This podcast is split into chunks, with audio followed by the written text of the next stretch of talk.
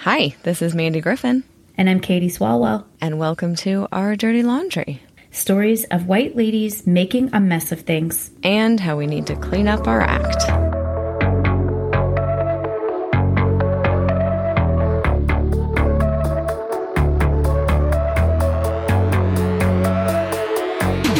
Hey guys, it's us. Our Hi. Dirty Laundry. This is Mandy. And I'm Katie. And Kent. We're back to talk about white ladies as we do. We are white ladies. Yes, we are white know. ladies. white ladies.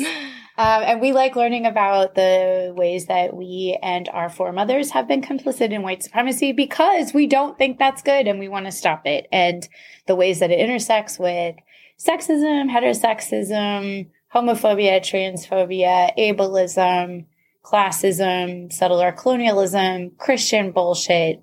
What am I forgetting? I'm sure there's more. All the things. All, All of the the, isms. Yeah. Hey, Yeah. I So, I do want to yes. say quickly because I don't know if everyone's listened to our mini-sode that we put out this week, but first of all, pat on the back that we actually got two episodes We out did this one. week. Like, whoa. um, but I mentioned that the NFL is nonprofit and you laughed in my face. And then I looked it up and I wasn't wrong. It's a little well, more it's not complicated. anymore. It's not anymore, but it's very recent, Right, like just a few was. years ago. Mhm. And it sounds like I didn't want to go too far down these rabbit holes because, like, at one level, who cares? But I was like, okay, I'm not making this up in my head. Yeah, yeah. That the the league's office was tax exempt um, Mm. since 1942 because they operated, they considered themselves a trade association and had all these member teams, and so they were the central office was nonprofit, but the teams Mm. weren't, and so then they got rid of it partly because they. Um, felt like it was bad PR. To think the NFL Like, is not the for profit. Yeah. So, This Ah, it's mostly funny. my pride. I was like, oh yeah, okay, I wasn't Mm-hmm. completely off base, but yeah. No, I laugh was at the technically thought wrong. that they could think they would be nonprofit exactly, ever. exactly. What is wrong Oh, with yes. them? So listen to that if you want to hear some really great um, info on white liberal women joining in the bullshit fray of pearl clutching and ridiculousness. And there's going to be some good. We're going to get a social media post up with some good pictures of Tipper. Oh, such Tipper good Gore. pictures. Yes. um, I Ah. also sent you a text today. I was laughing so so hard. I was watching this clip from the Late Show from Stephen Colbert. They have this really great skit about white fragility taboo, the new party game that you can play, Oh, and yeah. they have like a fake commercial for it, and it was it was funny. And they then he um, quoted this representative from Rhode Island, Patricia Yeah. Morgan, Yeah. just tweeted. Um, I think this is actually kind of old because I remember reading about this controversy with her saying this, but b- within the past few months. But I don't think it was just recently. This Oh, tweet. okay. But, like yeah, within this kind of like current, Yeah. we should ban Yeah. CRT situation. uh-huh, uh-huh. So the hashtag on this tweet is hashtag CRT. Um, and her tweet is I had a black friend. I liked her, and I think she liked me too. But now she is hostile and unpleasant. I am sure I didn't do anything to her except be white. Is that what teachers and our political leaders really want for our society? Divide us because of our skin color? And I can't stop laughing at this stupid fucking tweet. Anyway, Yeah, I mean, also this lady's face. I think that I'm going to show you. We could put this up. I think, I think that's her. yeah, that's her. I mean, come on, it's exactly who you think she would look like when you read that post. Oh, yeah, yeah, yeah. But today we're gonna keep talking about now the National Organization of Women and what they're up to now. I think. Now, now. now, Now, now. yes, Yeah. exactly. I left off with Ellie Smeal in like the late 70s, early 80s, and this sort of scandals around her presidency and um and and her contradictions. I think like she making statements about wanting to, you know, be in solidarity with women of color or kind of unclear, like sometimes promoting um agendas that are inclusive of lesbian women sometimes i like it wasn't entirely clear to me but but definitely this her white liberal feminist un like inability to see or frame the ways that how well I should say like this like her inability to frame things in a way that aren't white inherently white. Even her like liberal agenda or right further left Right, right, agenda that it's still super white centered um Yeah. so um okay anything else stand out to you from the last couple episodes that you've been mulling over that you've been thinking about Um, no, I'm reading a book that we talked about. I'm in the middle of reading it, um, against white feminism, and Ellie Smeal actually comes up in one of the chapters that I'm reading. Oh, really? So we will have are to they circle back around to the ways that she also participates in like the industrial war complex and colonialism in her white feminineness because there's a section talking just about how um, liberal white feminists got involved in the quote war on terror um, by framing it as like a feminist issue in a way that we were going to go again like be the white saviors of everyone over all the women in the middle east and how that's just very Hmm. White sided once again Uh-huh, so uh-huh, anyway yeah she What comes book is back that? around um, against white feminism Oh, yes. Yeah. Great. Mhm. Okay. Yeah. Wonderful. Oh, I'm so excited. Okay. Mhm. So, yes, we're going to talk about now, now, but I want to pick up where we left off. And I wanted to just talk a little bit more about the work of now. And there are clearly so many things that now has accomplished or been involved in. But again, just trying to look at it through a, a critical lens, even if it's a like, I appreciate the work you did in these ways, but you really missed the mark in these ways, or this is how all of this stuff gets reproduced is if you're a addressing these issues in a non-intersectional, non-solidarity way. Yep. So they on their website, they list 141 highlights in their history. Mm. And I did not do this was not my most rigorous data analysis I've ever engaged in as a researcher, but I I just did kind of like a general scan and account of what the highlights might have had in common. So what kind of categories of highlights they had. And th- there were some I mean 141, that's a lot of Yeah. highlights Yeah, for yeah. sure. But I was mostly interested in how many of those highlights had anything to do with race. And from what I could count, I could count 12 of the Okay. 141 having like a race forward um, almost 10% elements, almost 10%. and a few of them are very sketchy. Like they count the fact that Shirley, Shirley Chisholm got elected as the first black woman to Congress or to the House of Representatives, which Mm. I think it was just Congress generally. Um, and she was a member of now, so they kind of take credit for that as a highlight. And I'm a little skeptical of that. Like, well, that's yeah. not really your doing. But um, okay, so here are the 12 highlights that that do have some connection to race in some way 1972 they endorse shirley chisholm in the democratic primary for president and they mention that she as i said won the election to the house of representatives and is the first black woman to do so and she's a now member um, 1979 now has a minority women's committee that organizes the conference racism and sexism a shared struggle for equal rights that's one time. So it would seem like they probably didn't solve all of that or like figure all of that out in one It's meeting, but maybe they did. Hmm.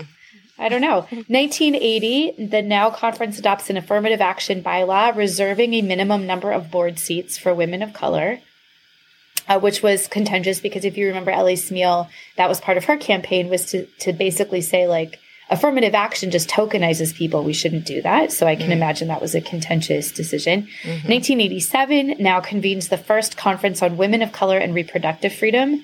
Then regional conferences follow that, but that's just one time that ever. Maybe it happens other times, but other conferences they mention like the second, the third, the fourth. So either there were more conferences that they're not mentioning on their website, or it's just the first one. I don't know.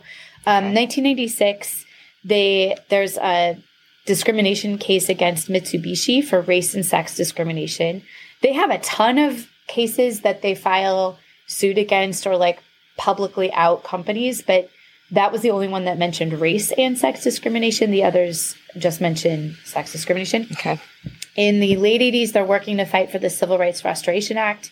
1998 now holds its first Women of Color and Allies Summit, during which activists support equal wages for women janitors in the U.S. Capitol. 2003 now endorses the campaign of Carol Moseley Braun, who's the second black woman to run for president. But like that doesn't necessarily seem like a highlight. Like you're just endorsing someone. Right. But What okay, I'm glad they're like other than that. point. I mean, I'm sure Mhm. they campaigned for her, but it's like, well, that's different, I think, than your work. But okay, then 2005 is the second Now Women of Color and Allies Summit, which, if you remember, the first one was 1998. Hmm. So seven years go by. They have a second summit that draws hundreds of women to draft an action plan to empower and energize women of color. And then the last two are an anniversary march for uh, Martin Luther King's "I Dream, I Have a Dream" speech, and a 40th anniversary march on Washington for the march that Martin Luther King gave that speech at, which also are, are like very tangentially about race. And they have one of the 141 highlights talked about immigration, just one. Okay. Then, oh gosh, there's lots of other things. Um, they're really focused on the ERA, which I know we're going to get into next. They have a few things that talk about media representation. Um, some of their works are centered on, on politics, like trying to get uh, platform planks into the Democratic Party agenda. Trying to get nominees like Geraldine Ferraro on the ticket, and maybe um, they spoke in favor of Sandra Day O'Connor when she was nominated to the Supreme Court. They're encouraging feminists to run for office. There was other other campaign issues on education, like trying to get um, women's studies programs started, supporting Title IX, trying to get childcare legislation passed. Like they're mentioned here and there. Um, actually, the Comprehensive Child Care Act was really interesting. That was proposed in 1970. I just think about it all the time because we have little kids, and I'm constantly just flabbergasted why we don't have a better infrastructure. For anyone who listens to this podcast, by the way, um, Undistracted is a great podcast with Brittany Packnett Cunningham. It's so, so, so, so good. And she just, one of her latest episodes, she interviewed Ai-jen Poo, um, who is the like exec I don't know her official title, but she's it's like a domestic workers union that she works with and she's fantastic and it's this really fantastic conversation about childcare needing to be considered a public good and an infrastructure issue. Um, which I totally agree with. Anyway, that's like now in 2022, but in 1970 and 1971, there were campaigns for this Comprehensive Child Care Act that Shirley Chisholm sponsored and Bella Abzug and then in the Senate, Walter Mondale and Jacob Javits, and then now lobbied for it. But Nixon vetoed it because it was the Sovietization of American children. Helping people out is communist. So don't you know? Okay, yep. Um, and then they have so they're doing a lot of like lobbying. They're doing um, you know some lawsuits kinds of things. They also did some direct action and some protesting marches. Uh, one that i read about i'd never heard of was called alice doesn't day. And Hmm. this referred to a martin scorsese movie that had just come out called alice doesn't live here anymore which i've never seen. I've Mm-mm. heard of it but i've never seen it's basically a movie about this is at least what i've read. I yes is alice is um a woman who is widowed and then pursues her dream of being a singer. And so at the time, there were some feminists who thought it was this really great movie about women's empowerment. And so they're using the film Alice Doesn't Live Here Anymore. And then they just dropped off the last part. So you fill in the blank, like Alice doesn't. Blah blah blah. At first, no joke. I thought maybe it referred to Alice of the Brady Bunch, and like her, the housekeeper isn't going to do your shit anymore. Oh. but it wasn't. It I was thinking that. of Alice in Wonderland. I don't know. Oh. Alice, I think. Not this like Martin Mm-mm. Scorsese movie from Nope. 1970 or whatever. um, so basically, this day they now organized it and they wanted women to participate however they could, um, including like not doing any volunteer work, not shopping, not um, doing any housework, not going to work, just like a day without women kind of a day, and Mhm. just show. Um, they said if you can't skip work, can you wear an armband to show your solidarity? And Karen DeCrow was the president at the time, who I mentioned last week. Um, and her explanation of this event was um, there is a myth that women in the workforce could go home, but if they did, our economy would stop. If all the secretaries did not come to work, all things would stop. But of course, not a lot of women, like, not everyone could participate. Of course, there were the anti feminists like Phyllis Schlafly, who we should get into in the season two, like the anti feminist women who that day then they decided to wear pink baked cookies and like overperform female tasks as a counter protest. Yeah, of course they did. Um, Gross. and so now says it's a success, but the mainstream media covered it as a big failure. And one of the critiques was that it showed off the whiteness and middle classness of now. Um, that working class women, especially women of color who are working class, like obviously couldn't withhold their labor like that. Right. And um, Have the it, it takes a take a, special work. privilege to decide not to do those things. So anyway, okay. So those are some, like some of the kinds of actions they engaged in. So how many did I say? 12 12. specific mentions about race like as and I'm stretching that a little bit. Mhm. Um at least 8 focused specifically on sexual violence like rape, sexual assault, sexual harassment. They supported the Violence Against Women Act. They were really strong lobbyers of that. They were some of the um, first Take Back the Night actions in the 70s to protest violence against women. Um, but again, a lot of that is like through a very white lens. Um, at least 16 mentions in the highlights were of LGBTQIA plus campaigns and concerns. So more mentions of that than of race. And I'm not trying to pit these concerns against each other at all. I just think it's interesting to see them like in relation to each other. Mhm. Then at least 21 were about employment discrimination, a lot about um, Title VII. I'm not even counting the ERA in any of this because that was a ton of their work was around the ERA.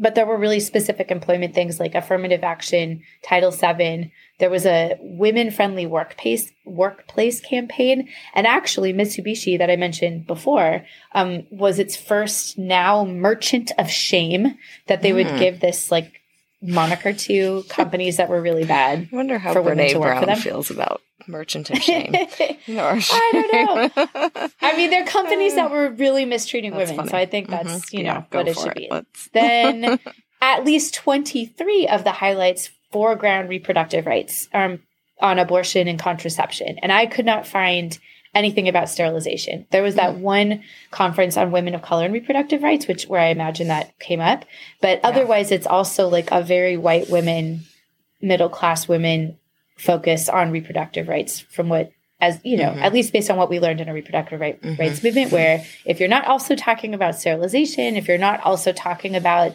the human rights abuses to even get the pill then you shouldn't be talking about access to the pill Yeah. you know or you shouldn't just be thinking about access to abortion but you need to think about safe abortion you need to think about efforts to sterilize particular groups of women etc yes. so the list is very long and and to be honest, like it is actually really impressive. Like, wow, that's a lot of work over the last 50 years, you know. Mhm. A- Mhm. It's a lot of highlights. But when you look at it through this lens, you're like, oh, it's a lot of white women, middle Yeah. class, straight Yeah. women highlights with like a dash of attention to lesbian issues. Um, I'll But be it's interested mostly- to see like maybe how that shifts. I don't know um, how much you looked into if you're going to get into the current president of now. yes. Um, Are you ready? Yeah, yeah, I'm ready because the current president of now is a is a black woman, right? Well, and I think like what's happening literally right now, now, Yeah. I don't know much about, but the like, I mean, like as of yesterday, but I did Right. catch up with this scandal that um, was initially published in the Daily Beast and then got picked up by other places Hmm, That is okay. taking place in 2017, which is not that long ago. So Yeah, I'm not really, and you'll, I don't know, you'll see kind of where it leaves off. And I'm not surprised that they're making more public efforts because this is really shitty. What Okay. happens? great. Okay. let's hear about it. So zoom forward. Those are all the highlights, and they they go up to like the early 2000s, like early 20 teens. And again, a lot of highlights. Okay. So 2017, it's this huge network, all 50 states plus Washington D.C. It has 550 chapters. That's big, you Mhm. know. Mhm. Um, 2017, the election for president is on the ticket is 29 year old Monica Weeks, who's a daughter of a Cuban immigrant. I think her mom was from Cuba. And then um, she is running with China Fortson Washington, who is a black woman. okay. And that's the very first time in the entire organization's history that both president and vice presidential candidates are women of color. Okay. they are running against this white woman, Toni Van Pelt, who is a former travel agency owner. And then her vice presidential running mate is a longtime now board member, Gilda Yazzie, um, who's a native woman. And I should have looked up her nation. I'm sorry, I will figure that out. Okay. So that's who's running against each other. And Monica Weeks then is, you know, like not only is a woman of color, but also younger than the average member. So she's giving this speech in Florida, like a campaign speech. And she's telling the audience, and this is all reported again in the Daily Beast, this article by Emily Shugerman called Don't Forget the White Women. Members say racism ran rampant at now. So Monica Weeks is giving this speech and she's saying it's important. Um, it's important because we need to give a voice to those most oppressed in order to make everybody better. That's women of color, that's disabled people, that's LGBTQ people. And the article says she was about to move on to the most relevant part of her stump speech, how now could help do all of this, when she was interrupted by a white woman in the audience. White women, too, the woman yelled. And then, yeah, don't forget the white women, Weeks replied evenly. Just the woman with the pussies, another woman called out, in what seemed to be a reference to trans women. And this apparently there's a video of all of this. And so the reporter's like, she watched the video and she could hear people groaning when someone yelled just the women with the pussies. Mm-hmm. And then Week says, it's okay. It is important to include all women. And then the original heckler goes, all women. And then Week says, yeah, it's important to include all women. But if you don't realize the privilege has been afforded to you because of a difference in color, we recognize it. The first woman yelled again. Oh Who is this so, person? I don't know.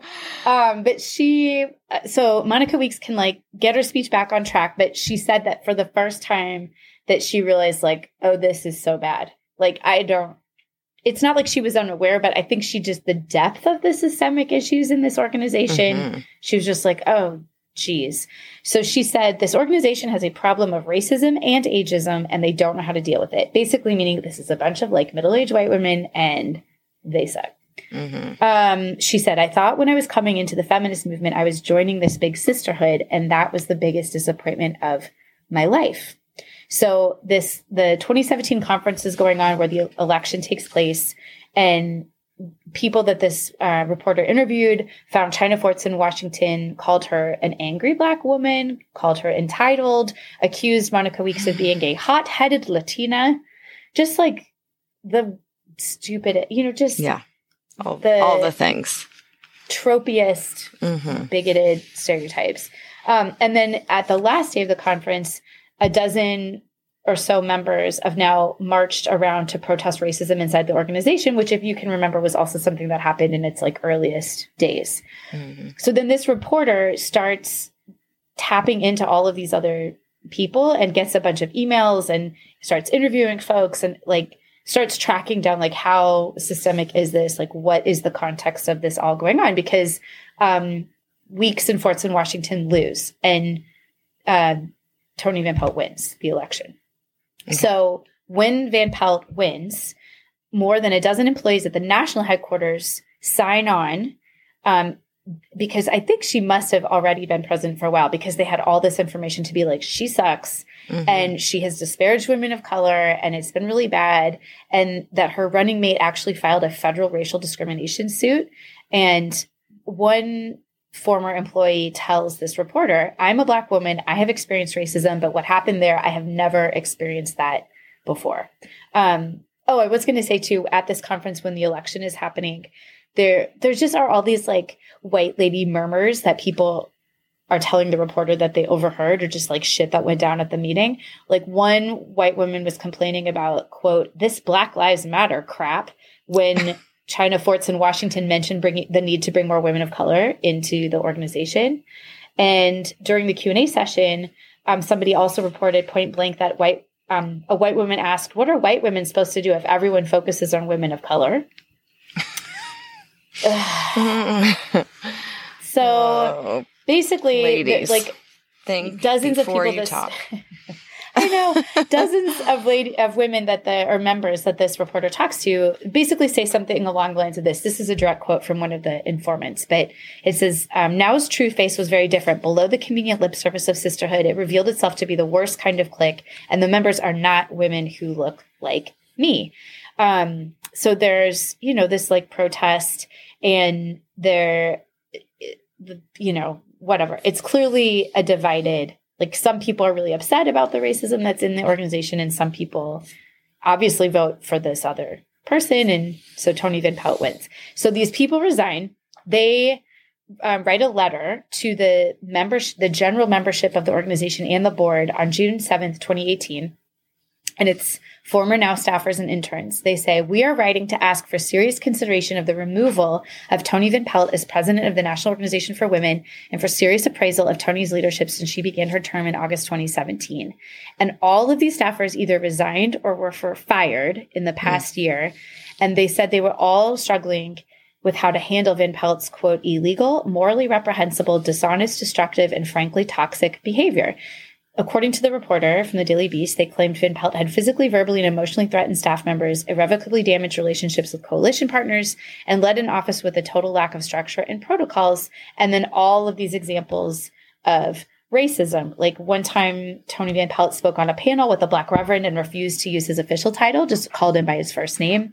They said um, she forgot um, Congresswoman Jayapal's first name and kept asking her staffers, What's her name? Punjabi? And then um, referred to their social media director, who is an Asian American woman, as the IT person, regularly talked over women of color in meetings and conferences. Um, they said in one weekly strategy call, Van Pelt cut off a black woman fundraising expert saying, I don't care about your opinion. But they said the worst of it was Van Pelt's treatment of Gilda Yazzie, who was her mm-hmm. running mate and vice president. And that when they took when she took office, so yeah, I'm sorry that I didn't clear that up if she had been president or if this was like new, like she was newly taking over. Anyway, that she reduced like a ton of the responsibilities. She mm-hmm. denied her access to payroll software. She instructed staff not to talk to her about payroll related issues. She ordered a staff member to buy a stamp of Gilda Yazzie's signature so that she ostensibly, I guess, could use the Just signature use without her consent. Like, why do you need a stamp of someone else's signature? That's super sketchy. Um, and then staffers claimed Van Pelt had told them that she chose Yazzie as a running mate because she needed a woman of color on the mm-hmm. ticket. Um, there were several people who confirmed that she said that. Um, so there was this um, lawsuit that was filed in DC court. And I'm actually not sure what happened with this lawsuit, how it all turned out, but that she was um, like officially complaining about this harassment. Um, according to the lawsuit, it started like right off the bat, and that Van refused to collaborate with Yazzie, meet individually with her, or even communicate with her directly, and that they had this like epic fight in January of 2018 where Van Pelt chased her around the office, throwing papers and yelling at her, and staffers confirmed this. Um, and that's when, after, like later that day, is when Gilda Yazzie sent an email to the national office staff saying she's not coming into the office for a few days. Like that was too much. Um, and that Van Pelt responded by saying, Let me remind you that I am president and as such your immediate supervisor. I expect you to see you in the office tomorrow behaving in a calm, rational manner. so then, I think what happened, just like looking quickly, and I don't know all the details, yeah. but it seems like the court um, Oh, good. Granted the motion against now and Van Pelt for assault and battery for that incident that you just talked about, but it was denied um, on the basis of employment discrimination and defamation. But mm. at least there was enough evidence that she actually like it happened. Did yeah, right. she oh, committed geez. assault and battery against her. Good God! I mean, I've had some bad work situations, but that that's definitely pretty that's epically bad. That's up um, yes. They, she also accused, even though she had denied her access to this payroll software, that Van Pelt accused Yazzie of mishandling the organization's finances, which then Yazzie was like, that's not even my job. So ultimately, she ends up working remotely, and then um, the board votes to remove her as vice president of the wow. organization, of which she'd been a member for nearly 30 years. Hmm. So that's great. So Yazzie tells the Daily Beast they are a very poor picture of feminists. They didn't care that I was being discriminated against, that I was being tokenized, that I was being threatened in the office, that I was afraid for my safety. They wanted me, but they wanted me as a token. They did not want me as a full functioning vice president. Well, that's interesting because the woman who's currently president now, Christian Nunes, um, who was elected in August of 2020, it just says underneath that that she was previously appointed vice president by the board in May 2019. So she must have In been the person who was The place- appointed Mhm. in place of Yazzie, but then that makes me wonder what Just a lot of her questions. thoughts and role was in that whole controversy before it's so that. hard. Like I think about any institution I've been a part of or organization, and they're just there is no clear right path forward. Like I totally get why people leave and just say like fuck this, I'm out. I Mhm. also get why people stay and they're like no, I have to stay to fight for the space to try to make it better for people who are coming after me. I think both are completely reasonable responses, you know. Yeah. And the response I don't think is reasonable is like I'll just be complicit and participate in all of this and hope that they don't come for me, you know. Right. That right. sucks. Um, okay, so this other that was all like that election I told you about with Monica Weeks was in 2017. And Mm-hmm. in this Daily Beast article, they also talk about this other issue that happened in the same year. Stephanie Lorraine Pinheiro is a Puerto Rican woman who's the executive director of a Florida abortion fund. And the Now chapter invites her to speak in 2017. And she initially hesitates because Now has this reputation of being like middle class white women. And she's not sure if that's Mhm. like who she wants to speak to, but she goes and it's worse than she thought. Here's her quote Mhm. It was a shit show, to be honest. Which wow. amazing. So it, she was interrupted constantly. She was talked over constantly. The chapter president did nothing to stop people from doing that to her. She just felt like incredibly disrespected. So she emails the next day the chapter president, this woman, Barbara Cady, about her concerns, and then attach some readings on white silence in the face of racism. Mm. Any guesses how Barbara How Cady that went over? I'm sure. I'm sure that she was very open and apologetic for her experience, and said she wanted to learn. Right? That's what she said. Like, No. thank you so much for this feedback. Yeah.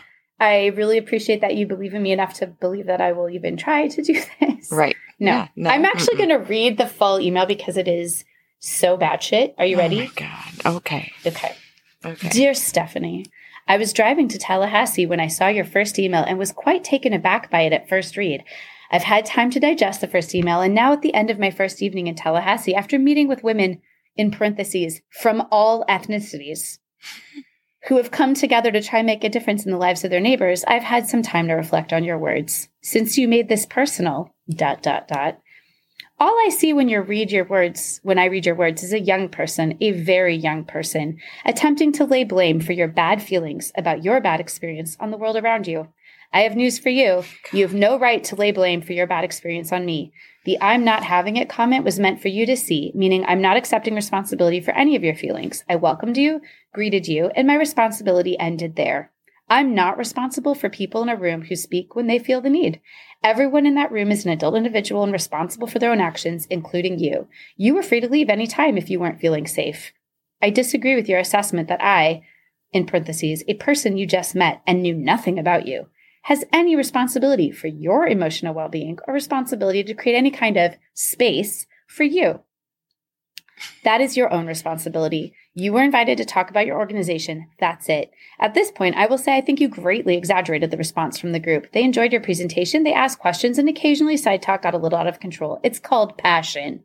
Each one of those women have experienced discrimination beyond what you can ever imagine experiencing in your short lifetime simply because they've lived through many decades of gender discrimination on top of other types of discrimination. And believe me when I tell you, it used to be a lot worse. We are the generation who fought so your generation can have the laws and freedoms that are currently in place.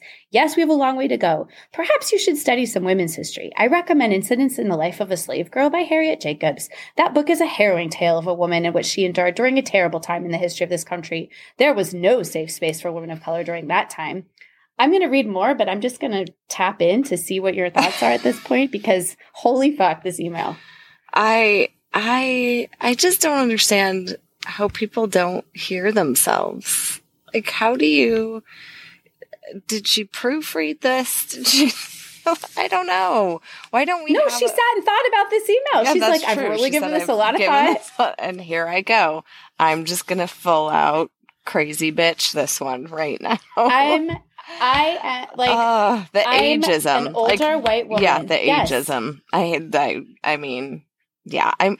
I think that now maybe we can critique that better. Maybe we because we're getting older.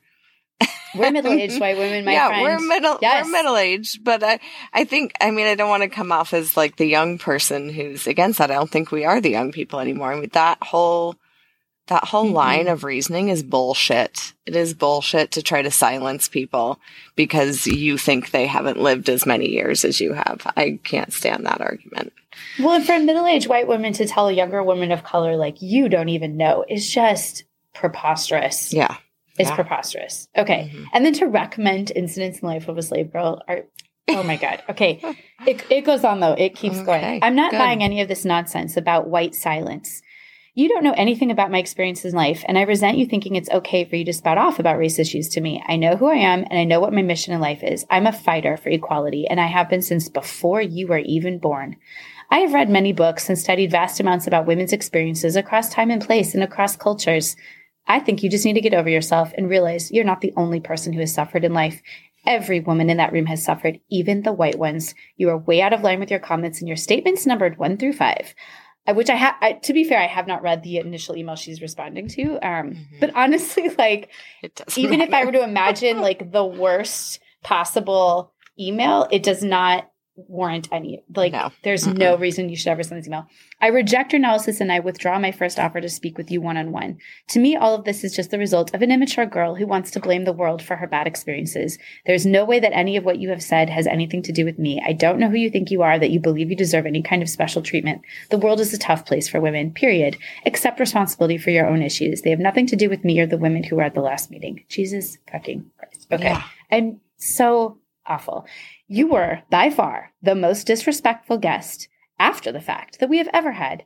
You were also the only person who has ever received $25 from the group's fund, which you readily accepted. $25? Mm-hmm. mm-hmm. That acceptance of payment is interesting in light of the fact that you feel you were so discriminated against. that Yet you accepted money from our group after you insulted us. 2017. $25 yes. Okay. Yeah, you accepted money from our group mm-hmm. after you insulted us and referred to me as the white oppressor. You only got that money because Steve said you were traveling a long way. oh, Steve. oh my God. Steve.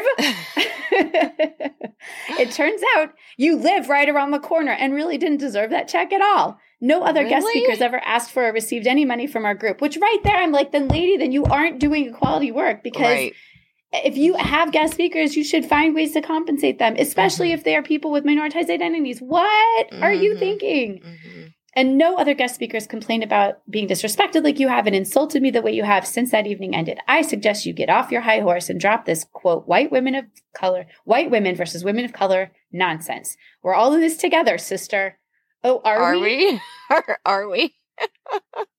I don't. Oh, listen. This the. Oh my God. The irony is just too much. These two sentences literally come one right after the other. Mhm. We're all in this together, sister. I don't owe you anything because you believe you've had a certain experience in life from being whatever it is you consider yourself to be. To be able to write those two sentences, one right after the other, unironically, What is this woman's name again? it is bananas. Barbara Cady, C A D Y. I am a compassionate human being who understands quite well that women of all colors, religions, and socioeconomic backgrounds do not have equality with white men in this society. Don't spread hate among your sisters. We will need to be united if we are ever going to overthrow the white patriarchy. I hope you can be mature enough to do a little self reflection and realize that you played a very big part in your bad experience at our meeting. I will not be engaging with your organization. There are plenty of other women's support services I can engage with who will not be as disrespectful as you have been. So basically, like, It's like she's we, the only way to do this is to do this together, but like, never criticize me. Don't ever tell me I've read books.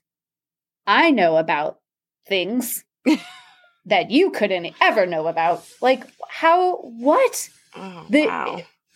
it, isn't that like something to read? Yeah, that's amazing. And who made that public? I'm guessing.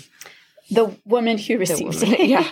yeah. Like Yeah. um Stephanie Lorraine Pinheiro. So apparently, um the Barbara Cady wrote five emails to Pinheiro, and Pinheiro never responded. Um, she instead she canceled all her speaking engagements. By the way, I should say I have also received similar emails from a an older white woman mm-hmm. who emailed me over and over and over and over and over and over again to like read me the riot act. I it and I I would bet what is the saying? I'd bet dollars to donuts Oh, is that what it is? Idea. I don't even know what that means, but um, that I mean, she just strikes me as like someone who would love to belong to now. This, you know, like yeah. a, she loves white feminists, she loves white suffragists, like she's super into that, and she was not having me, and I never replied to her, and that just like d- didn't matter. There were more mm-hmm. emails coming, so I could totally like I felt for Stephanie Pinheiro because these emails suck. Anyway, the last wow. time she heard from Barbara Cady was last July, which would have been like the following year, when she emailed Pinheiro to solicit donations for her state house campaign. And Pinheiro said, I was just shocked at how out of touch she was and how much she just did not get that what happened was wrong. She said, now does not want to engage truly with young women of color or people of color. They want complacent, young women of color bodies in the room because it is trendy to be inclusive. And then in a statement to the Daily Beast, Barbara Cady apologized for the way she handled the situation. And she said, I have since left the NOW organization to run for public office in the state of Florida and have allied myself with different organizations such as Miss, uh, Mission Boricua and Alianza for Progress and have learned much about the issues of racism in America. Looking back with what I have learned since then, I could have handled the situation better. I'm sorry that I was not better equipped and let my fragile ego get in the way of my work. When we know better, we do better. Mm. Yep. that email is a lot. Yeah. There's just so much. And honestly, like for Stephanie Pinheiro to have the courage to make that public says a lot. Like I appreciate that. I mean, I think being able to read something like that and to try to reflect on the ways that we send messages like that, whether they're written or verbal, or whether that's just how like the logic that is doing in our mind to be able to sit with a document like that and look at the hypocrisy that's within it and look at the ageism and racism and like to be able to use it as a case to help us stop our own racism from yeah. happening or ageism from happening, I think is really valuable. So I'm grateful. I'm sure, I hope Barbara Cady is mortified that that email was made public. Maybe she's not, I don't know, but yeah, it's, I think, a helpful, instructive so case. She ran for office recent it must have been recently state house. It would have been a couple of years ago. Yeah. Oh i didn't look that up. Um you are such a better petty detective than i, I know. am. i'm like i'm like what's this bitch doing now? Let's find her. Look it up. I don't know. Well okay. So then so emily shugerman writes like is writing this article for the daily beast. She of course reaches out for comment to all of the people being implicated in this. So she finds out that as she's reaching out for comment to the now official office, including Toni Van Pelt, that Van Pelt sends an email to all now board members, state presidents, staff, and PAC members apologizing for any hurt she's caused and committing to action items to improve racial justice within the organization. And says, I want to and will do better. I want the National Organization for Women to do better, and we will do better. Her promises included to hire a full time staff member dedicated to increasing diversity throughout the organization, to conduct virtual racial equity training in town halls for members, maybe so they don't like shout things like white women too. What about the white women? That would be helpful. And then um, to campaign for police accountability and against voter suppression she said in this email, now prioritizes educating our members about racism, white privilege, systemic and structural oppression, and suppression. Now has been working on equality issues for over 50 years, and I know we have much more work to do. We are always listening, learning, growing, and striving to improve. All Black Lives Matter, which I thought was a oh, weird mashup of those two phrases. Um, as a white woman, I'll never understand the experiences of women of color. I challenge myself to address structural racism and recognize that this is a lifelong, ongoing process. I do understand it's critical to acknowledge my own privilege and strive to be a better ally. As the leader of NOW and a leader within the intersectional feminist movement, I must hold myself and our organization accountable to do more. You think? And part of me is like, step aside.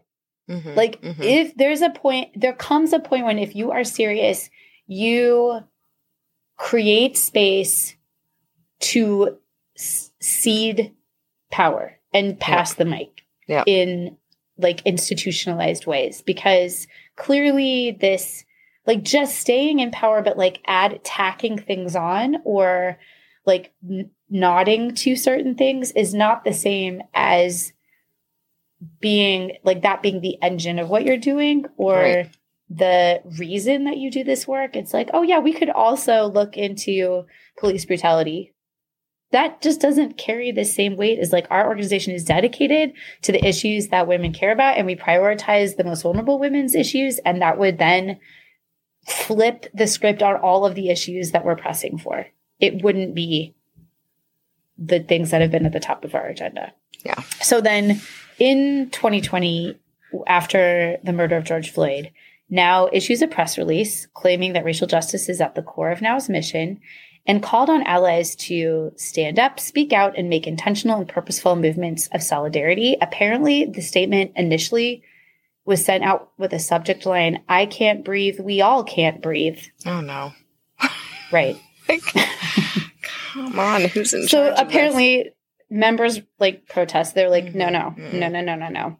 Mm-mm. and then some of these um some people who are who still are involved like um Kalika Siegel who's the who at the time of the article was the California now president said the call to end systemic racism is laughable. We haven't committed to ending racism within now. How can you call for anybody else to clean up their house when we haven't cleaned up our own? Um, Patty Bellasalma was a former California president, said it's always the other organizations that have well thought out, well researched policies and highly professional people. The national organization has become a way station for insecure, uncredentialed, sometimes unemployable white women. and China Fortson Washington said, the greatest fear I see in now is that the older white women fear change. They fear the change in what now looks like because for so long they've only seen a person who looks like them in leadership. That's their fear is that there are women of color out here that are fearless, they're formidable, they're intelligent, and they have the capability to lead. But in this organization, they always want women of color to be second.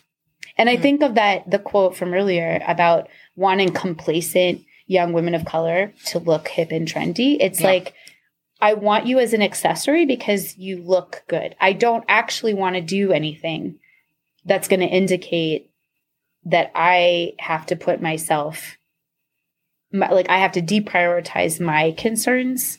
Yeah. We're- That's not going to happen. Yeah. Interesting. Well, I see on Now's website that apparently when Christian Nunes took over as president, she started um, an annual racial justice summit. And this year's annual racial justice summit takes place next week. Um, Oh my gosh, get out. yeah. On Wednesday, February 23rd from 11 a.m. to 2 p.m. So three hours on Hmm. one day. But, you know, we'll see. So there's, um, you Yeah. can read, it's a virtual event. So it looks like anyone can register. So maybe, maybe I'll see if I can jump on that and see how this actually is being presented currently and now and maybe give a little rundown next week. But if anyone is interested in joining, you can get on their website and um, register online. It looks like they have um, some keynote speakers. Um, Jamie Raskin, who's a senator um, from Maryland, and then let's see, President and C- uh, CEO of Planned Parenthood. Um, LaTosha Brown, co-founder of Black Voters Matter Fund. Then uh, Vanessa Gonzalez, who's executive vi- vice president at the Leadership Conference on Civil and Human Rights. Looks like some other voting topics, um, maybe some reproductive topics. So yeah. Anyway, it would be interesting to look and see how they are um, addressing these of this. issues now. Mhm. Yeah. Yeah. Anyway, no, so next week, February 23rd, um, 11 a.m. to 2 p.m. Eastern Time, if you are interested in seeing if they've fixed any of their past and mean, seemingly recent bullshit. super deep deeply embedded in the organization and there's just no way like that's an impossible task especially to put on like an incoming woman of color who's president to say like okay fix it fix it in six months go I mean, it's just so, so hard um, and impossible, you know? So it, I just wonder, like, what are the longer term commitments that rank and file members are making? And, you know, what's the work that white women in the organization are willing to commit themselves to? And what are they willing to think about and reflect on? Because that, that email was some bullshit. Yeah. And I'm sure it's not uncommon. Yeah. You know, I don't think that from at least from this reporting that it's not like a super outlier. But it sounds like the details of the whole um, controversy between Van Pelt and Yazzie are also super, super, super interesting and disturbing to say the least. Um, and I saw on here too, you were um, saying something about what nation Yazzie comes from. So she's Navajo. Oh yeah, thank you. Oh great, thank Mhm. you. Mhm. Um, there's one. This was um, there's a magazine um, called Educational Leadership that I just had an article published in that I co-wrote with Paul Gorski and Marceline DeVos about what um, schools and districts need to do to really push for leaps in equity and not just like little tiny baby steps, which I actually think is relevant to this conversation about now as an organization. Like, Yeah. ooh, we know we have some things to do. So here are these like nibble, nibble, nibble, or like we're Mhm. going to rearrange the furniture, but we still control everything. Yeah. Doesn't fundamentally alter the situation. And the, um, the magazine had a Twitter chat, which of course I didn't participate in because I don't understand Twitter or how it works. but I could see some of the responses when I looked the next day. And somebody, one of the questions that they posed was, What does authentic over performative allyship look like in equity efforts? And somebody's response I thought was really powerful for thinking about white women, especially. And it's Dustin Voss, whose handle is at Teacher Voss, said, it might mean prioritizing equity as a value over another value, especially when the deprioritized value is also very important, shared, and rarely sacrificed. For example, the best for children, and then he has the greater than sign, the best for my children. hmm And I thought that just summed up white women's like problem hmm so wow like and thinking about now that it's what made me think of it was like wow okay now is clearly working on really important issues. Like i'm not pro sexual harassment. I'm not you know supportive of employment discrimination. Of course i want those things tackled but so it's this idea of, of thinking like there are lots of important things to work about but if we really say we care about equity and justice then there then you have to center the needs of the people who are being most harmed. You have to center those concerns. And so in this example this twitter user is saying so when the the needs of all children do that matters more than like your specific kid especially if your kid is like structurally advantaged in every possible way. It just does. It doesn't it's not to say your kid doesn't matter. Of course they do. And and we get why you love them and want to fight for them. But there will be times when your issue has to take you know a back seat Backseat. to these these more pressing issues and i think if you if you have an organization like this where leadership tends to be the same demographic of people who are structurally advantaged in pretty much every other conceivable way they're only going to focus on those issues that matter to them Yep. It takes a rare person to not do that i think so Yeah. then then the best thing you can do is step aside and like not be the person setting the agenda Yeah. Well, I think just bringing that up for people to think of is important too, because I think that's a realization that I've had in trying to decide where I can best focus my own efforts personally, um, and where I can help, and the feeling of like definitely not needing to be in charge of things and trying to be more supportive than running these sorts of roles um, when we do get involved in things. So I think just being aware that that's a thing that we've done and continue to do and we need to stop is helpful itself. So yeah. There was another quote in this Twitter chat. I'm not even sure I'm saying that right, but it was some whatever tweet thing that um, Scott Sider, who's a scholar in education, um, he was responding to another question about this, and he said, "I've always personally found helpful this quotation by Lerone Bennett: The white man is free to aid that liberation effort by contributing information, sweat, arms, money, blood, but he is not free to lead that struggle or to define it." Yeah. And even though they're talking about white men in that quote, white Yeah, women. I think we need to listen to that as well. Um, let's talk about what comes next. You're going to teach us about the ERA, right? Yes, that's what we're going to talk about next week. And I'm not Awesome. sure where it's going to Okay. go. we'll ta- I mean, there's so much more with white feminism that we have yet to get Oh, into. And I yeah. think, especially like the 90s has a lot of stuff that we need to look at. And should we say, we've got an author scheduled for an interview, Mm-hmm. and I am obsessed with her book. I love it so much. yeah. Yes, I'm excited. Should up. we announce it? Sure. Yeah. Do it. Okay. Okay. Um, so some of you, we've mentioned this book, I think, at the very beginning. Um, but it is Jessie Daniels, and her book is Nice White Ladies. It's Mhm. got a subtitle. Let me see what it is. Uh, the truth about white supremacy, our role in it, and how we can help dismantle it. Um, it is a really great read, and I'm so, so excited to talk to her. So that's coming up in a few weeks. I strongly recommend people getting that book. Um, but we're going to reach out. We are hopefully going to tap into some other authors too, because there's just a bunch of really awesome books about this that I know, like White Feminism by Koa Beck, um, Hood Feminism by Mickey, Nikki Kendall. Mhm. Um, oh my gosh, I know I'm forgetting like three or four others that we've been reading, but Yeah. they're so good. All right. Great. Okay. We'll talk again next week. Have a great week. Thanks. Bye, guys. Bye.